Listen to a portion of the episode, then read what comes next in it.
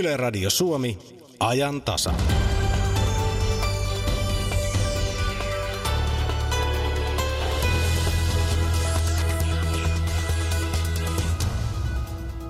Takapinta, etupinta, purupinta. Vähintään kaksi minuuttia, aamuin illoin. Harjaa hampaat yltä alta, pusu maistuu paremmalta. Kerran opittua ei unohda, mutta entä jos kukaan ei opeta kunnollista suun terveyttä? Tästä me puhumme ajantasan aluksi. Yhdysvalloissa on historiallinen huumeongelma. Joka kymmenes minuutti yksi ihminen kuolee yliannostukseen. Huumekuolemat eivät ole mikään marginaalin ongelma. Etelä-Savossa joukko nuoria leireilee Amazing Race-seikkailukisan merkeissä. Miksi ja miten? Siitä puolen jälkeen. Ja lähetyksen lopulla mietitään, opimmeko mitään historiasta ja kuullaan, miten kansallisteatterissa näkyy Suomen itsenäisyyden juhlavuosi. Minä olen Kati Lahtinen. Tervetuloa ajantasan seuraan.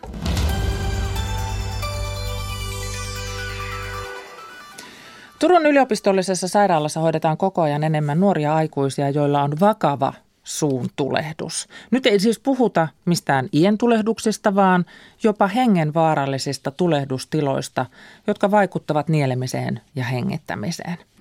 Tämä Hyvystadsbladetin uutinen sai palaamaan asian alkulähteelle ja kysymään, että missä kunnossa suomalaisten hampaat oikein ovat. Tervetuloa ajantasaan Hammaslääkäriliiton toiminnanjohtaja Matti Pöyry. Kiitos. Mitä ajattelet tuosta uutisesta Turusta? Että siis nuorilla aikuisilla on tämmöisiä hyvin vakavia suuntulehduksia, siis ihan hengenvaarallisia suuntulehduksia. Mitä se sinulle kertoo? No kertoo sen, että meillä on nuoria ihmisiä, monasti viisauden hampaista lähtenyt tulehdus, jota ei ole sitten vaan tullut hoidettua. Ja se, se tulehdus on päässyt sitten leviämään nieluun. Ja, ja ehkä laajemminkin, niin meillä on nuoria ja vanhoja ihmisiä, jotka jäävät syystä tai toisesta vähän väliin putoajiksi tästä suun terveydestä. Ja, ja kun me puhutaan siis vakavista hengenvaarallisista tulehdustiloista, niin nämä siis vaatii pidempi aikaista hoitoa, että ne ei ihan yhdellä käynnillä parane. Ei todellakaan, että se on, siinä ollaan ihan tehohoidossa vuoteessa. Kaula joudutaan avaamaan ulkokautta ja sitä mätää poistamaan sieltä, jotta, jotta ihminen pelastuu – Vastaavia tietoja on, on aikaisemmin tullut myös Helsingin ja Uudenmaan sairaanhoitopiiristä, että, että näitä tehohoitoa vaativia tapauksia on ollut enemmän.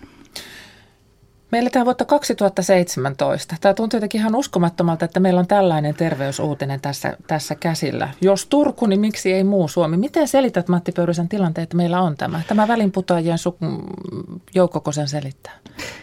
Niin ei tähän hyvää vastausta tähän kysymykseen ole, että kyllä niin kuin iso osa suomalaisista osaa hoitaa hampaitaan ja suutaan ihan, ihan, ihan hyvin, mutta, mutta että tällainen polarisoituminen eli kahtia jakautuminen, niin se kyllä näkyy täällä, täällä suun terveydessä, että, että meillä on, on lapsiperheitä, joissa ei oikein ymmärretä ruokailuasioiden merkitystä, että syödäänkö kunnon ruokaa oikeisiin aikoihin päivässä vai, vai, vai jotain sitten mässyä pitkin päivää.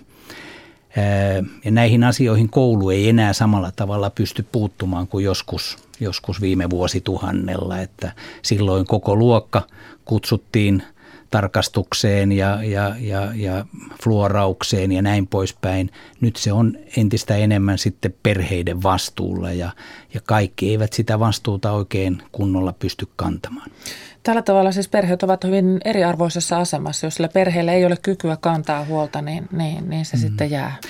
Näin, näin, näin on. Toki kyllä terveyskeskuksissa tähän asiaan, tämä on, tämä on tunnistettu ja tähän, tähän on yritetty kehittää erilaisia malleja, joilla, joilla sitten haetaan lapsia sitten hoitoon, mutta, mutta että kyllä se vastuu on monille sitten niin kuin tavallaan, se on, se on yllättävän vaikea, vaikka ei, näin, ei ole tämän vaikeammista asioista kysymys, että, mutta ehkä silloin kun elämänhallinta on sitten muutenkin vähän kadoksissa, niin nämä sitten tämmöiset hammasasiat ei tunnu niin kovin tärkeiltä. Niin me puhutaan tässä suun terveydenhuollosta, kansansuussa, hammashuollosta ja sellaisesta. Nämä nuoret aikuiset nyt nousee tuon uutisen mukaan ainakin riskiryhmäksi, mutta onko jotakin muita erityisiä riskiryhmiä tämän suun terveydenhuollon kannalta? No kyllähän sitten tietysti meidän ikäihmisväestö on, on sellainen, joka, jo, jolla, jolla on erilaista ongelmaa suussa ja johon sitten tämä meidän palvelujärjestelmä ei ole kunnolla oikein, siihen ei, ei ole sitten toimivia ratkaisuja niin kuin kattavasti ole, ole olemassa, että siinä vaiheessa kun ihminen itse pystyy pitämään huolta ja, ja puhdistamaan hampaitaan, niin, niin, niin homma toimii, mutta sitten jos, jos ei enää käden motoriikka toimi, niin silloin tähän puhdistukseen tarvittaisiin ulkopuolista apua ja, ja tämä on tärkeä haaste meille jatkossa. Tai muisti ei toimi. Tai muisti ei, ei vaan kerta kaikkiaan mm. muista, joko se tuli tehtyä. Aivan. Tässä äh, mainitsit jo Matti Pöyry tämän koulun, joka aikoinaan todellakin oli se paikka, se, se muistikuva siitä, miten koulun käytävällä oltiin ja, ja sinne sitten saapui se, se hammashoitaja ja hän kädestä pitäen opetti meille kaikille, että miten niitä hampaita harjataan ja sitten laitettiin nököhampaalle niitä tarroja ja luettiin näitä loruja.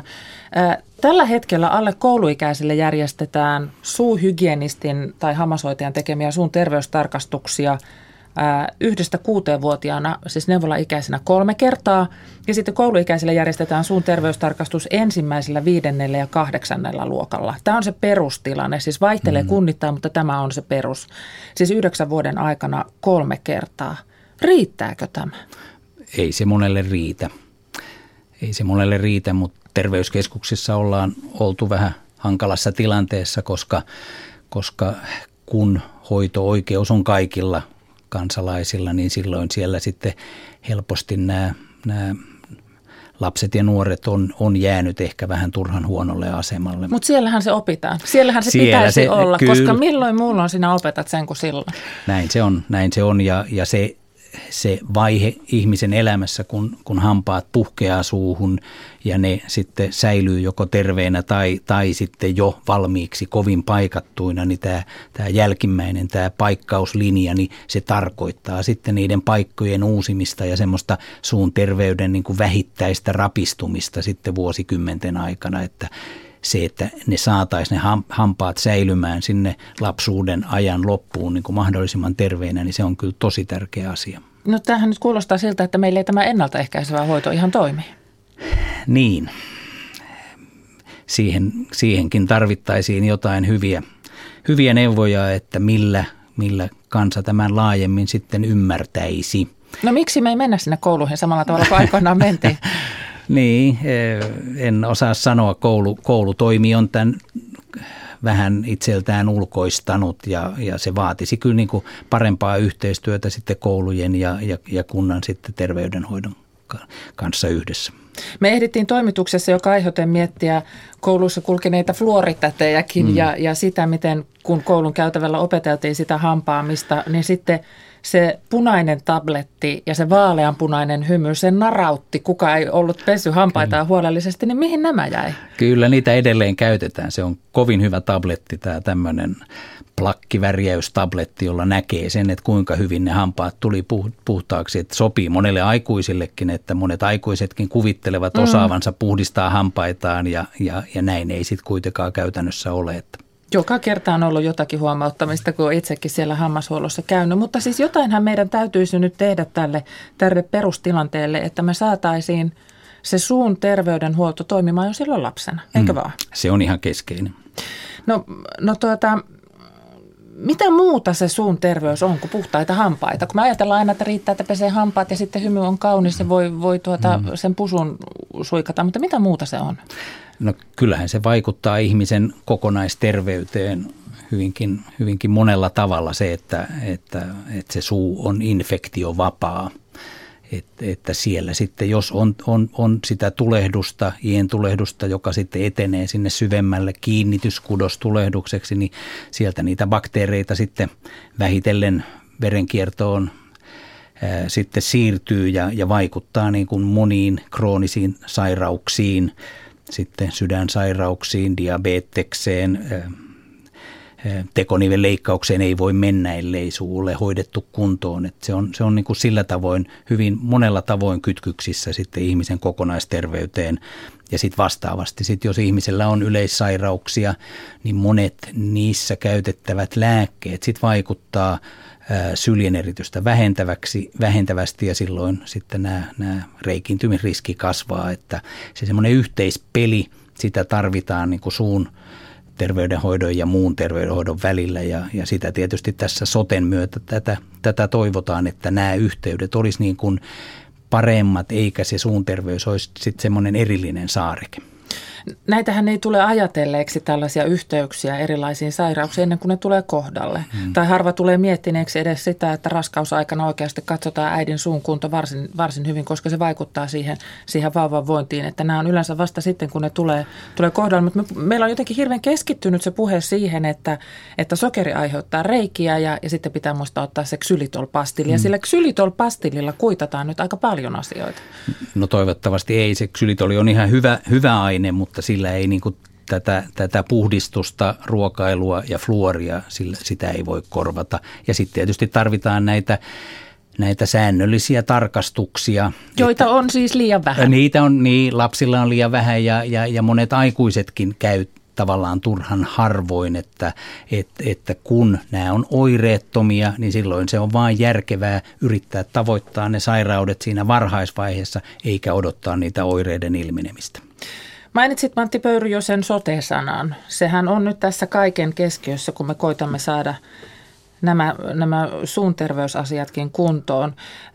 Suun terveys- ja hammashoitopalvelut on yksi niitä aloja, joissa jo käytetään vahvasti yksityisiä palveluntarjoajia ja se Kelakorvaus siellä on olemassa. Muuttaako tämä sote nyt siinä mitään? No, kyllä se varmasti muuttaa, että, että siinähän nyt tässä – kaatuneessa maan hallituksen esityksessä, lakiesityksessä oli tarkoitus sitten, että kansalainen valitsee joko julkisen tai yksityisen suunhoidon yksikön ja, ja, ja hoito on sitten siellä saman hintaista, mutta saa nähdä nyt, miten tämä malli sitten etenee. Mutta se on selvää, että tässä kun näitä yksityisiä vastaanottoja tullaan ilman muuta tarvitsemaan, että nykyiset terveyskeskukset ei millään pysty vastaamaan kaikista kansalaisista. Eivätkä vastaa siis tälläkään hetkellä, niin. että siinä mielessä se ei välttämättä muuta. Se on totta.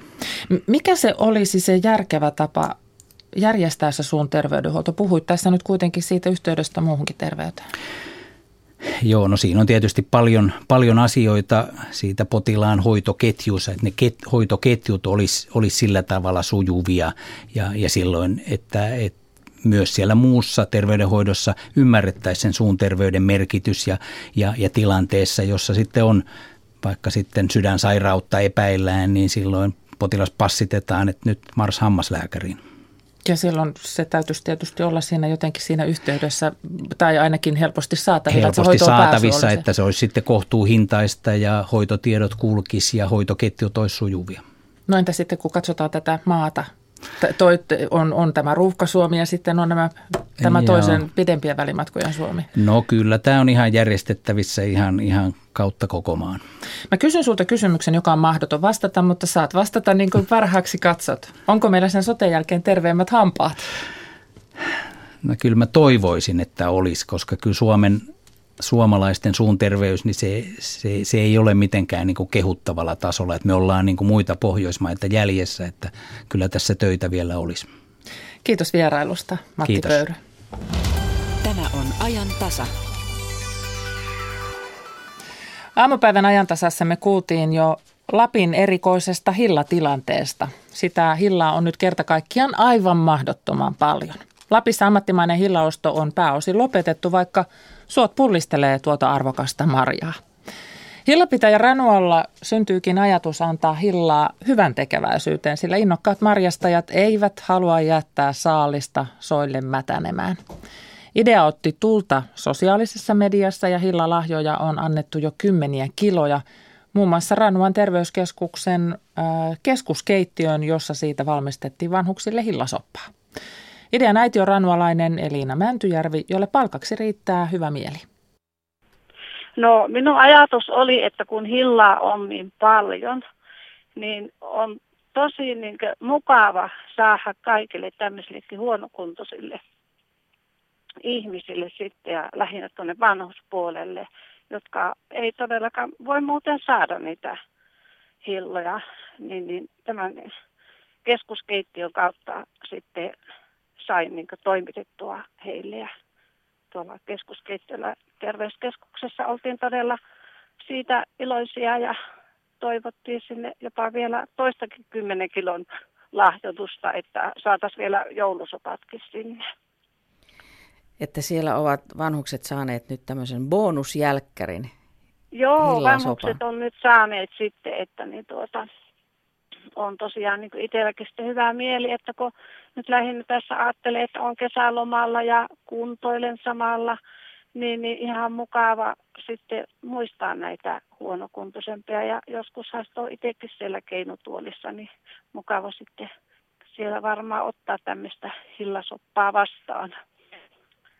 Sen lisäksi olet vienyt myös ihan yksityisille ihmisille lahjoituksena hillaa. Minkälaisia kommentteja olet saanut heiltä?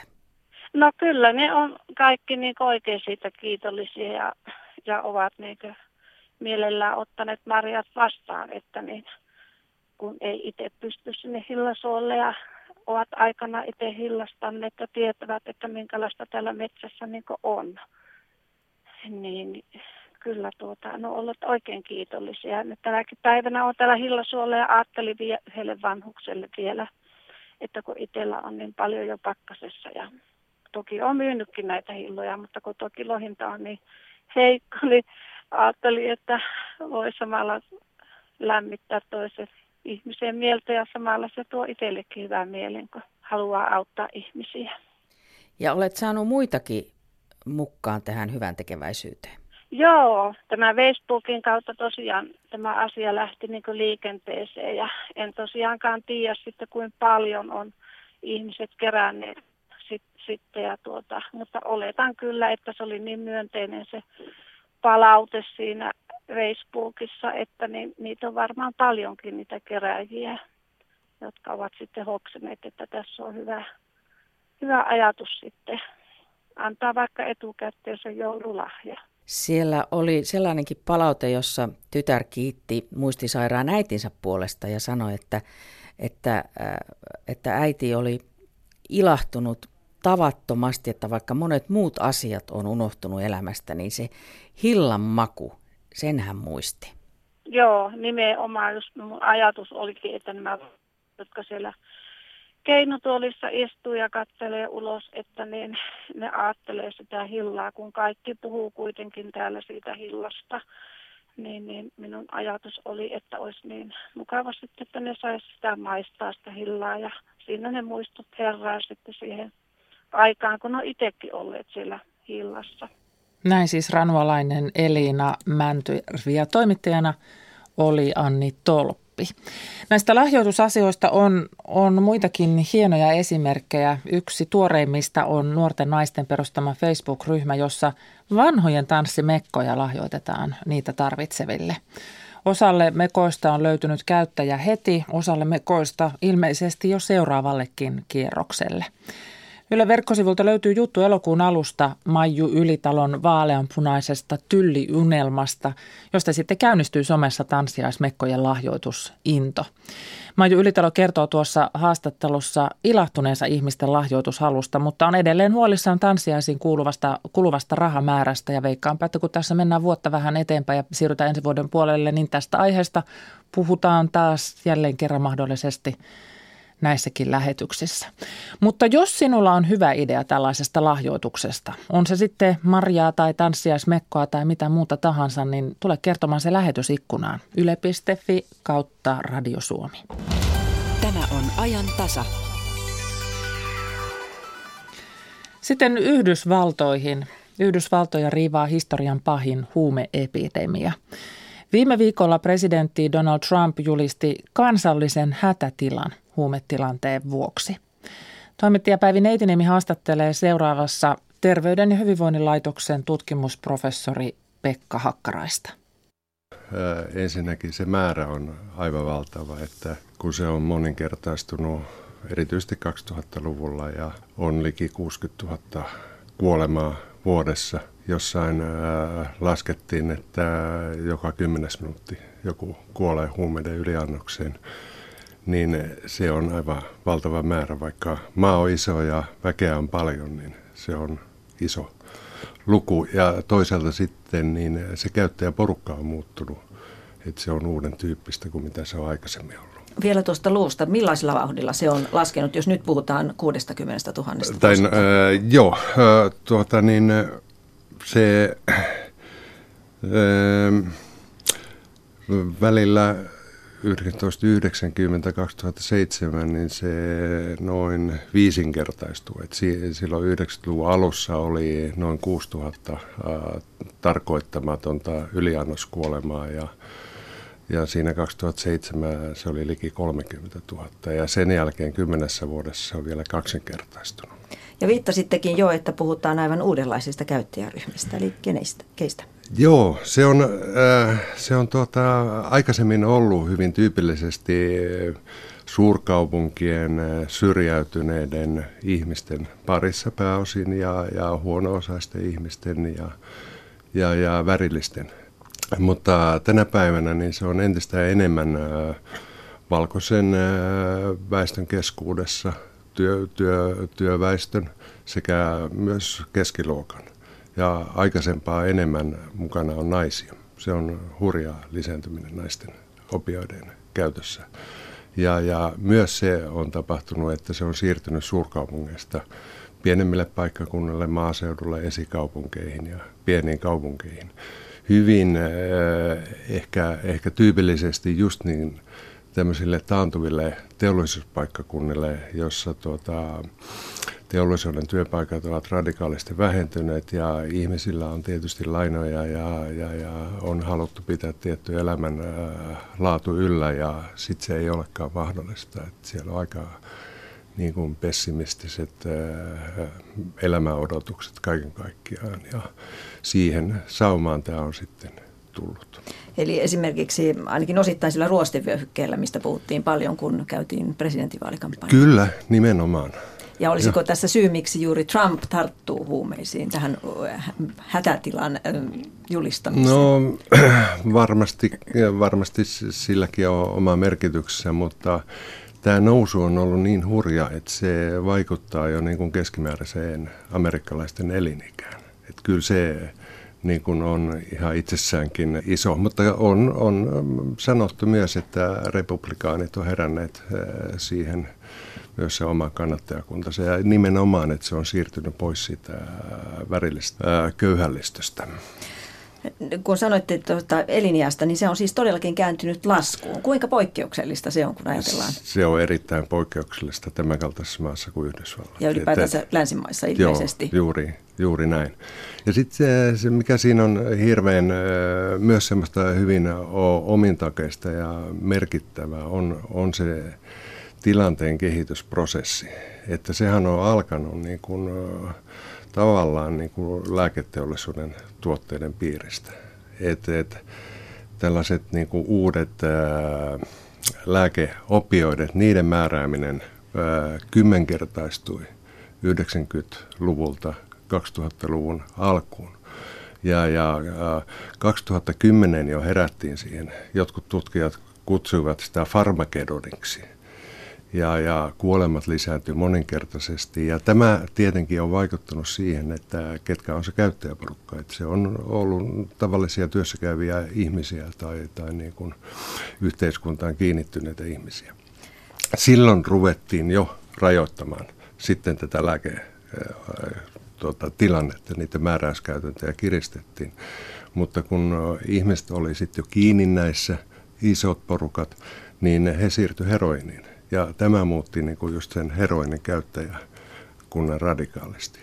Ja nyt aivan viime vuosina sitten niin on tullut vielä tällaisia toisen polven, ää, polven tuota lääkeopioideja, niin kuin fentanyyli, joka on tavattoman voimakasta, 50-100 kertaa voimakkaampaa kuin morfiini. Ja, ja se on niin kuin noussut niissä kuolemantilanteissa todella jyrkästi ihan niin sinne kärkipaikeille.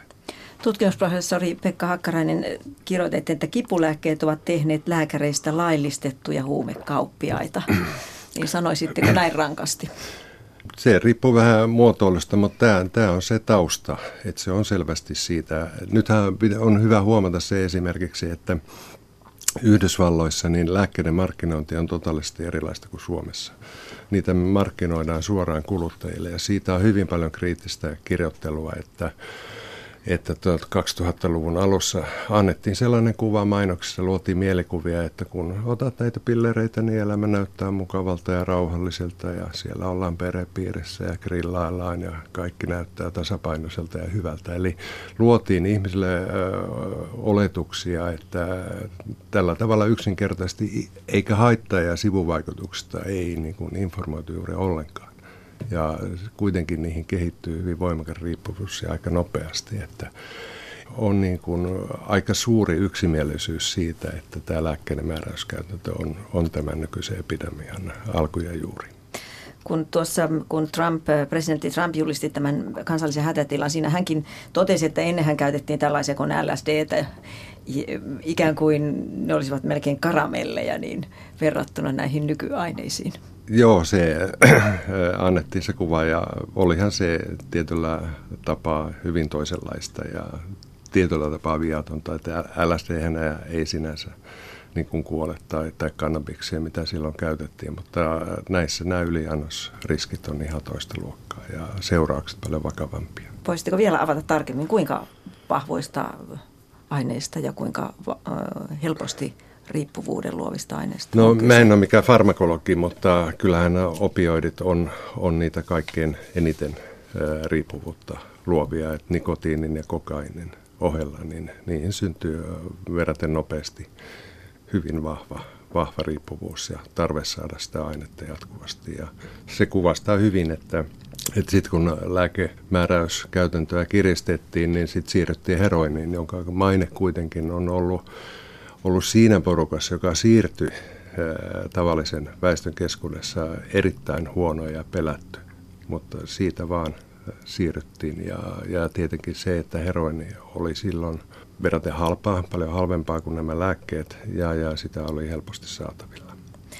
No kun ajatellaan sitä kuvaa, mitä tässäkin ollaan nyt piirretty Amerikasta, ja, ja kun lisätään vielä siihen, että että luin jostain, että huumeiden yliannostus on yksi yleisimmistä kuolinsyistä alle 50-vuotiaiden amerikkalaisten joukossa, niin, niin millä tavalla tällainen huumeepidemia, niin kuin sitä nyt kutsut, on kutsuttu, niin voi muokata yhteiskuntaa? Millaisia seurauksia sillä voi olla?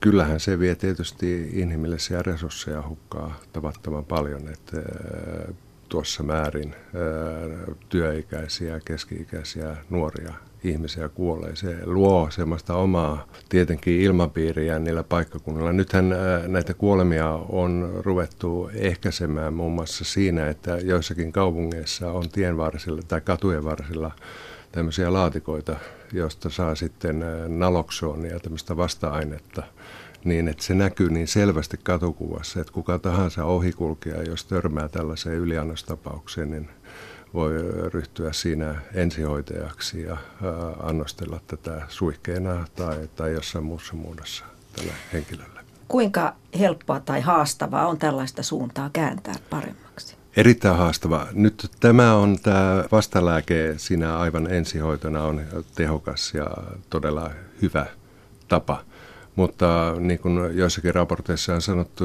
niin näitä samalla henkilöillä näitä yliannoksia voi tulla vaikka kuinka paljon ja pikkusen huonompi tuuri, niin siihen menehtyy. Et se, että miten ihmiset saadaan irti näistä aineista ja stabiloimaan elämänsä ja, ja miten heille luodaan jotenkin positiivisempia näkemyksiä elämän tulevaisuudessa, niin siinä on todella isot haasteet, että ei, siihen ei varmaan mitään yhtä ainutta keinoa ole edes olemassa. Näin sanoi tutkimusprofessori Pekka Hakkarainen. Häntä haastatteli Päivi Neitiniemi. Ruoka on intiimi asia, joka nostattaa tunteita ja josta jokaisella on mielipide.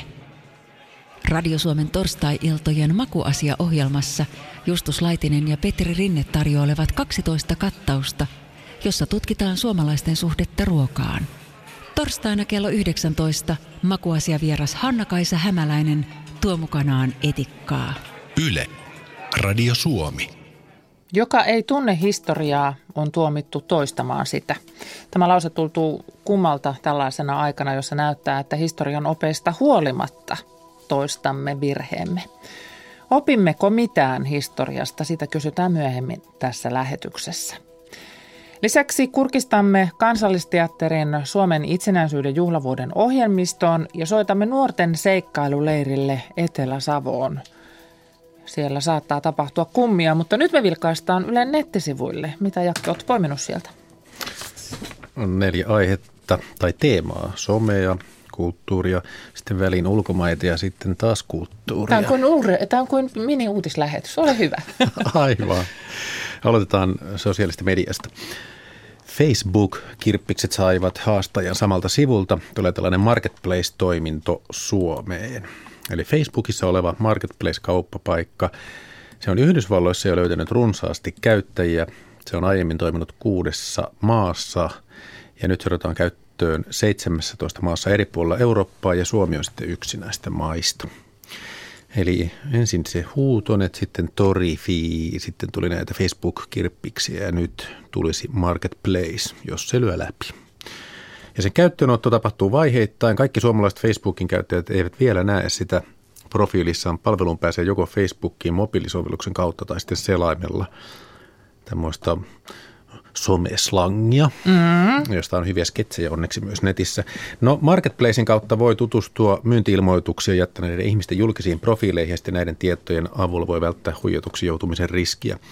Tällä hetkellä jo Facebookissa myydään ja ostetaan tavaraa sinne perustetuissa osto- ja myyntiryhmissä, mutta tämä marketplace-toiminto tavoittelee entistä selkeämmin samoja käyttäjiä kuin Suomessa ennestään tutut norjalaisen Sipsted Media Groupin Tori Fi ja Sanoman oikotiehen kuuluva huutoneet. Tällaista... Minkälaiset säännöthän siellä on AVYV, jono ja niin edelleen, että ei Aivan. se paikka, vaan se, miten siellä käyttäydytään. Niinpä, niinpä. Jotenkin nämä korruptoituvat ajan myötä tulee mainoksia ja tulee... Huonosti käyttäytyviä m- ihmisiä. Maksuja ja kaikkea tällaista. No sitten kulttuurijuttua. Suomen itsenäisyyden satavuotisjuhlavuonna on julkistettu arkkitehtuurin Finlandia-palkinnon ehdokkaat. Esiraati on päättänyt nostaa esiin korjausrakentamiskohteita. Ehdokkaina ovat Tarton Paavalin kirkko, Aalto-yliopiston Harald Herliin oppimiskeskus, Helsingin kaupungin teatteri ja Roihuvuoren ala-aste. Tässä on mukana Alvar Aallon ja Elien, Elil Saarisen rakennuksia. Tämä Saarisen suunnittelema on yhtenä hänen merkityönään pidetty Tarton Paavalin kirkko. Se vihittiin käyttöön 1917. Nyt sinne rakennuksen kellariin on rakennettu uusi krypta ja kolumbaario Kolumbaario sekä pihalle muistolehto. Mikä muuten on Kolumbaario? Täytyy googlettaa. Jatka. Okei. Okay. Katsotaan, ehditkö ennen kuin lopetan tämän. ja, ja, ja. Sitten Aalto-yliopiston Harald Herliin oppimiskeskukseksi peruskorjattu Otaniemen kampuksen kirjasto valmistui vuonna 1970 täydentämään arkkitehti Aallon suunnittelemaa kokonaisuutta. Suomen arkkitehtiliitto SAFA myöntää arkkitehtuurin Finlandia-palkinnon nyt neljättä kertaa. Voittajan valitsee OP-ryhmän pääjohtaja Reijo Karhinen. Se tapahtuu toinen lokakuuta. Urna Holvi eli Kolumbaaria. Tuhkaurnien säilytystila. Okei, kiinnostavaa. Sitten ulko, ulkomaita väliin. Vakavampaa asiaa. Irakin armeija valmistelee uuden hyökkäyksen aloittamista ISIS-terroristijärjestöä vastaan. Hyökkäyksen kohteena olisi Tal Afarin kaupunki, joka on ollut ISISin hallussa vuodesta 2014 saakka.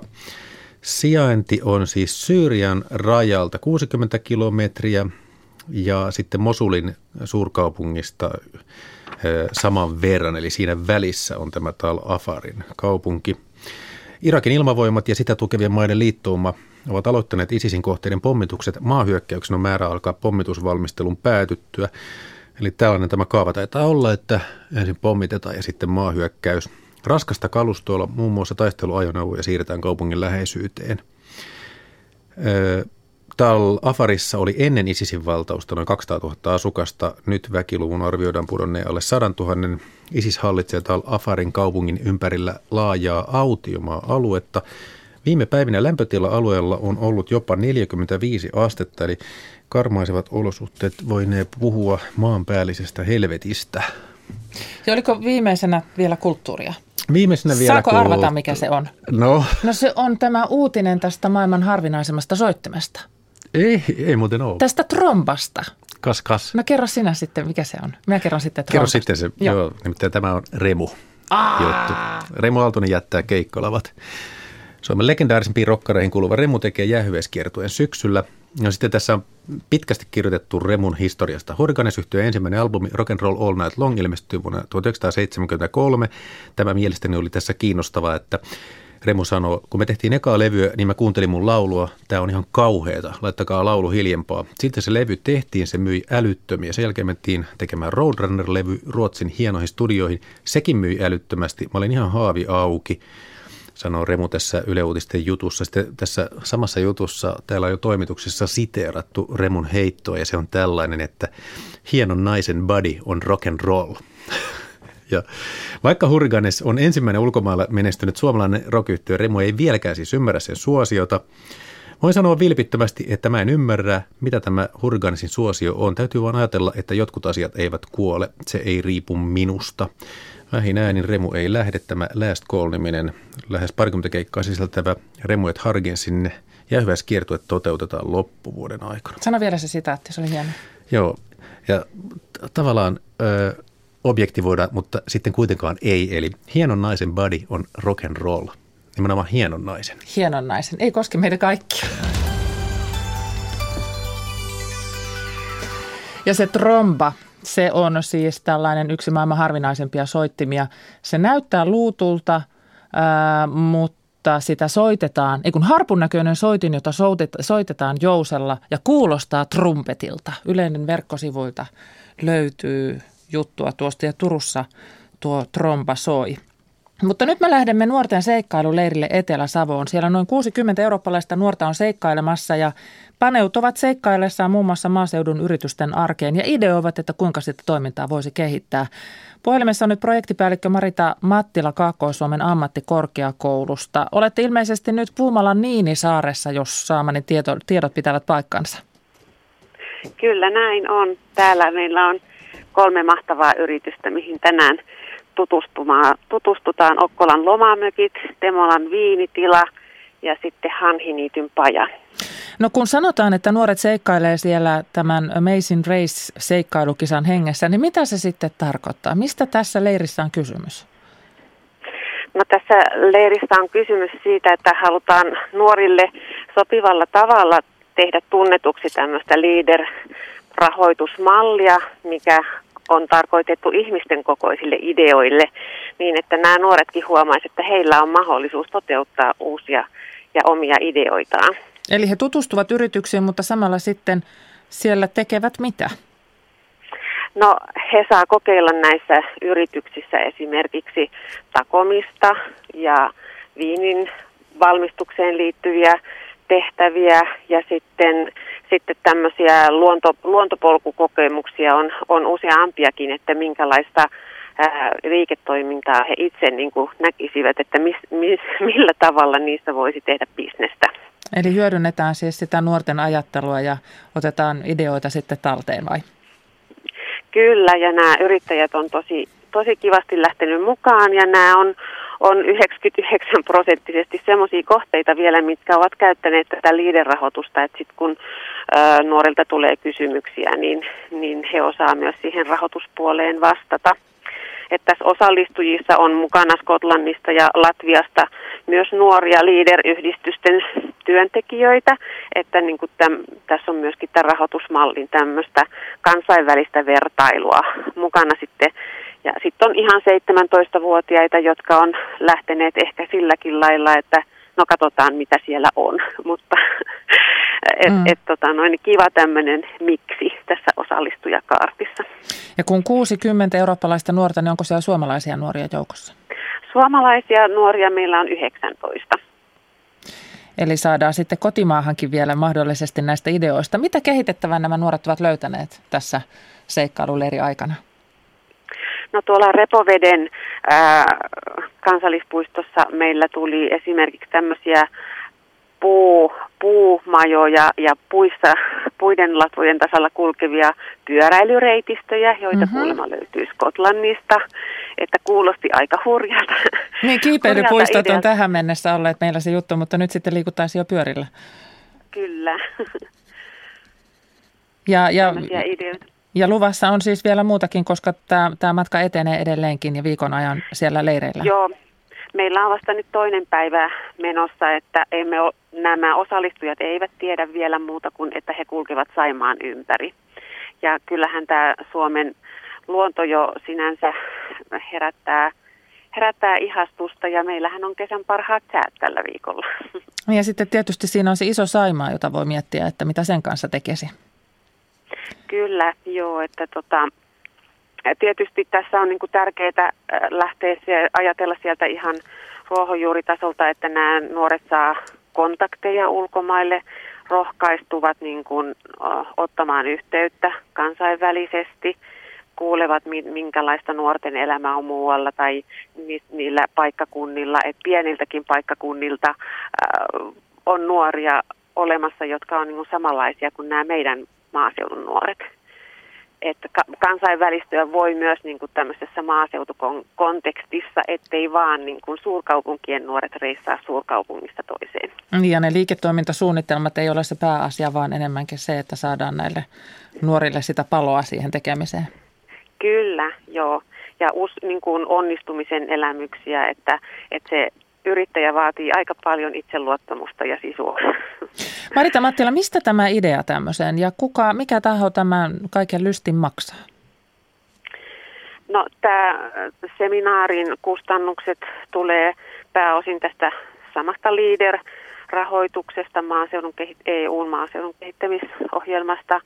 Ja tota, meillä on tähän niin kuin projekti olemassa ja sitten maaseutuverkosto kattaa osan osan kustannuksista. Tämä on kerran aikaisemmin toteutettu Suomessa 2011 ja silloin äh, tuolta äh, Pohjois-Karjalasta Leader-yhdistyksen äh, toiminnanjohtaja ja sitten maaseutuverkoston ihmiset ideoivat tätä mallia. Ja nyt sitten järjestetään Suomessa toisen kerran ja meille saapuu tänne Skotlannista ja Ruotsista nyt sitten ihmisiä neuvottelemaan, että he toteuttaisivat tämän sitten 2018 ja 2019, että päästään sitten vastavuoroisesti toivon mukaan sitten myös katsomaan, miten siellä Leader toimii ja miten maaseutuyritykset siellä pärjää. Niin mä tässä kuuntelin, että jos olisin nuori, niin kyllä mielelläni olisin tällaisessa mukana. Eli kannattaa seurata, että mahdollisesti jatkoa tai vastaavan tyyppisiä on tulossa. Joo, ja kyllä, kyllä se varmaan houkuttelee sit siinä vaiheessa, kun pääsee itse ulkomaille, että tässä tämä kotikansainvälistyminen ei Suomessa ää, ole ehkä vielä niin tuttua ja arvostettua kuin se, että lähdetään itse ulkomaille. Mutta kyllä se on ihana huomata näistä suomalaisista nuorista, miten ylpeänä he kertoo kaikista suomalaisista jutuista ihan ruispourosta lähtien, että, mm. että tota, se on se oman oman kulttuuriperinnön ja oman kansallisuuden ja kaiken arvostaminen kasvaa kyllä huikeasti, kun siitä kertoo jollekin toiselle ulkomaalaiselle nuorelle. Kiitoksia projektipäällikkö Marita Mattila Kaakkois-Suomen ammattikorkeakoulusta ja kivaa leiriä. Kiitos.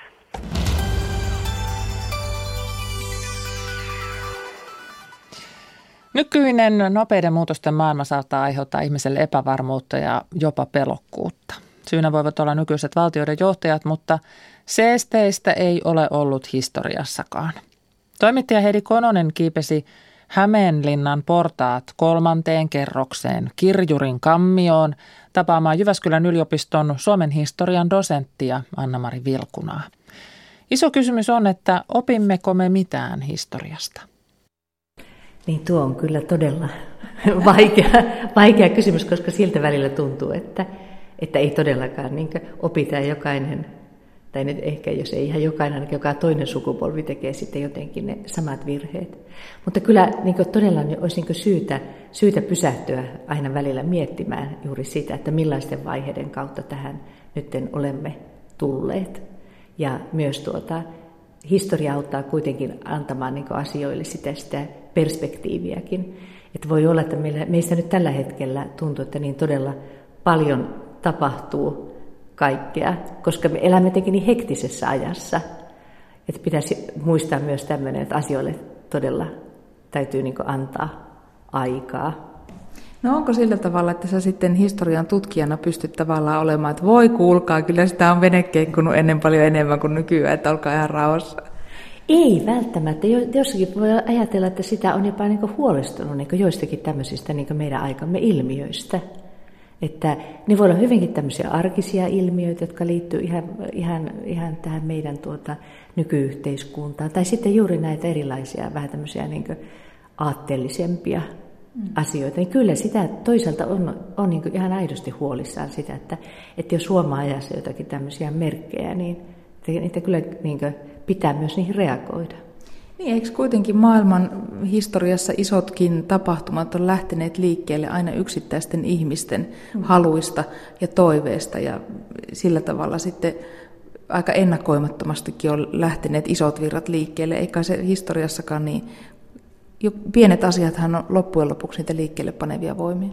Pienet asiat ja sitten jos siellä taustalla on jotakin tämmöisiä niin ehkä pidemmällä aikavälillä niin vaikuttaneita joitakin tekijöitä. Monesti voi saattaa olla ihan jotakin taloudellisia tekijöitä, että minkälainen niin yhteiskunnallinen taloudellinen tilanne on. Ja on tavallaan ehkä sitten semmoista tietynlaista, voisiko sanoa, semmoista niin polttoainetta sitten mm.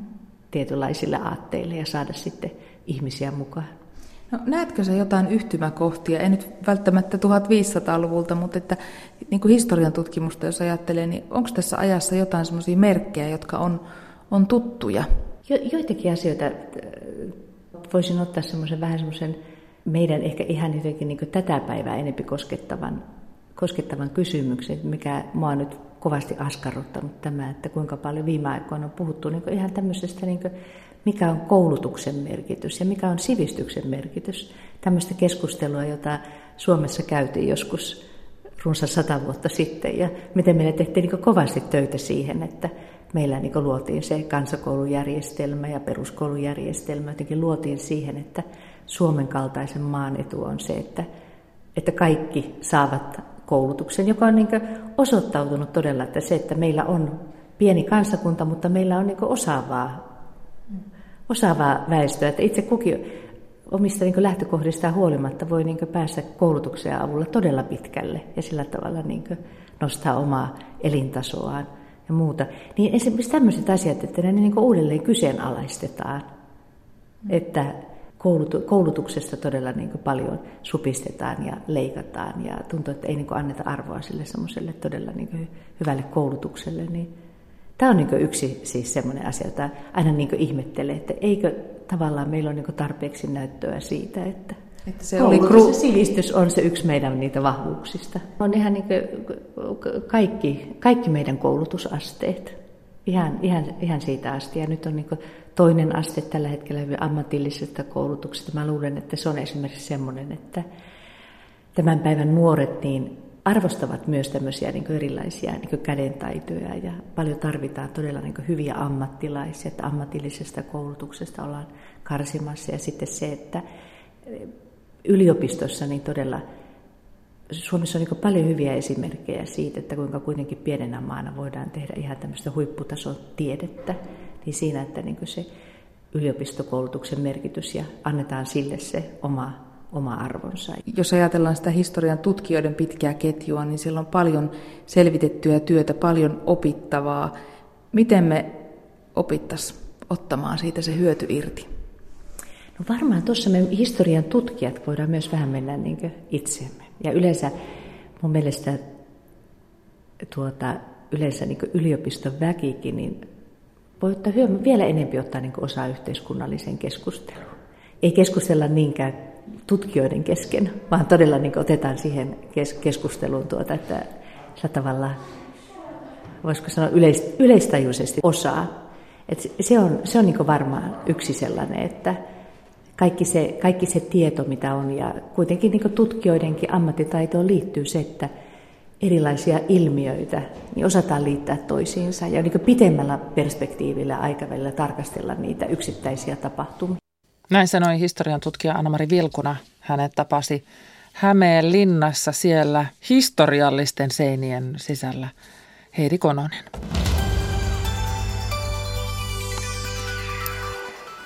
Suomen kansallisteatteri on julkistanut syksyn ohjelmistonsa. Luvassa on lukuisia esityksiä. Pää, päänäyttämöllä nähdään muun muassa Pirkko Saision kirjoittama ja Laura Jäntin ohjaama Koivu ja tähti, joka jatkaa siitä, mihin Topeliuksen klassikkosatu jäi. Luvassa on niin, myös niin Kjell Westön kuin Bulka Kovinkin tekstejä. Uusia tekstejä taiteen roolista ja masennuksesta sekä ohjelmistoa, jonka näyttämöpaikkana ei olekaan kansallisteatteri itse, vaan Helsingin taidemuseo HAM. Syksyn ohjelmiston kahdeksasta ensi-illasta peräti kuusi on naisten ohjaamia. Toimittajamme Tuukka Pasanen tapasi kansallisteatterin pääjohtajan Mika Myllyahon.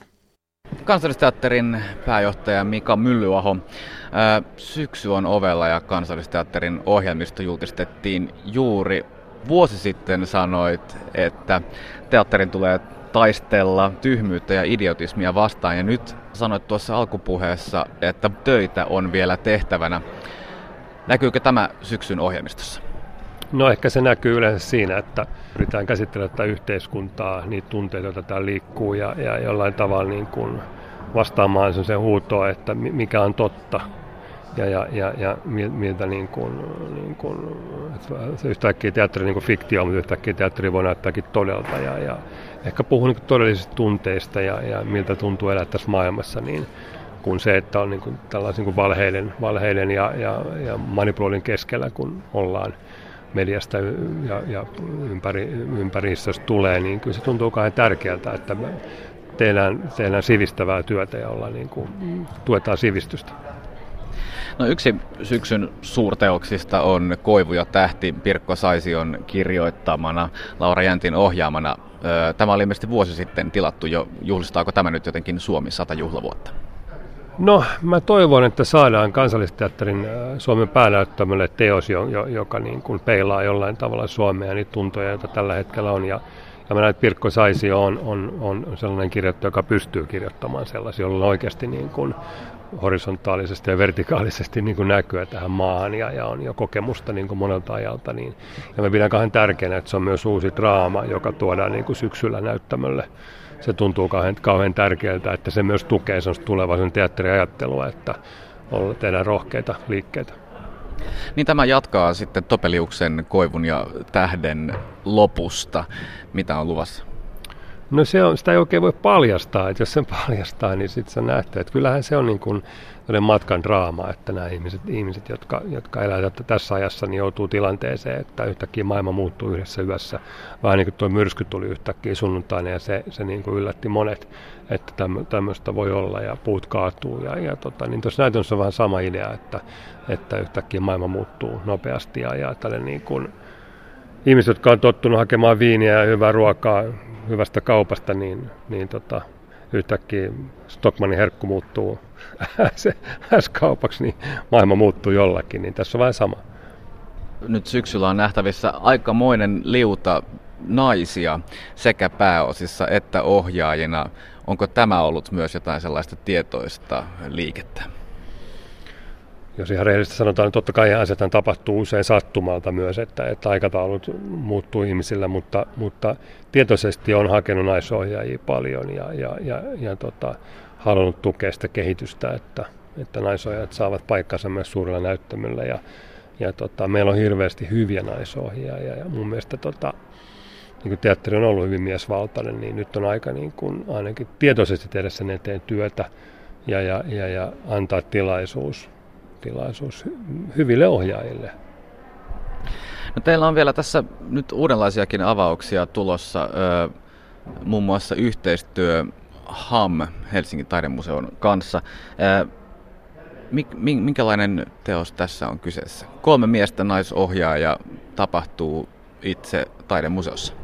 Joo, niin kuin Minna Leine, joka sen ohjaaja, joka on dramatisoinut teoksen, niin tuossa kertoi, niin Teos käsittelee tai, taidetta ja, ja miten ihmiset suhtautuu taiteeseen ja, ja tämä, Berhand, näitä kirjaa Euroopassa tehdään paljon, että se on, se on hyvin suosittu siellä, että meillä on tehty aikaisemmin vain yksi, yksi Suomessa esitys niistä kirjoista ja, ja tota, veikkaanpä, että tästä tulee mieletön menestys, liputhan on myyty nyt jo loppuun ja, ja näyttelijäporukka on kova. Itse olen nyt muutamia katkelmia ja luvassa on kyllä huikeata tekstin käsittelyä ja, ja tota, huikeata näyttelijän työtä.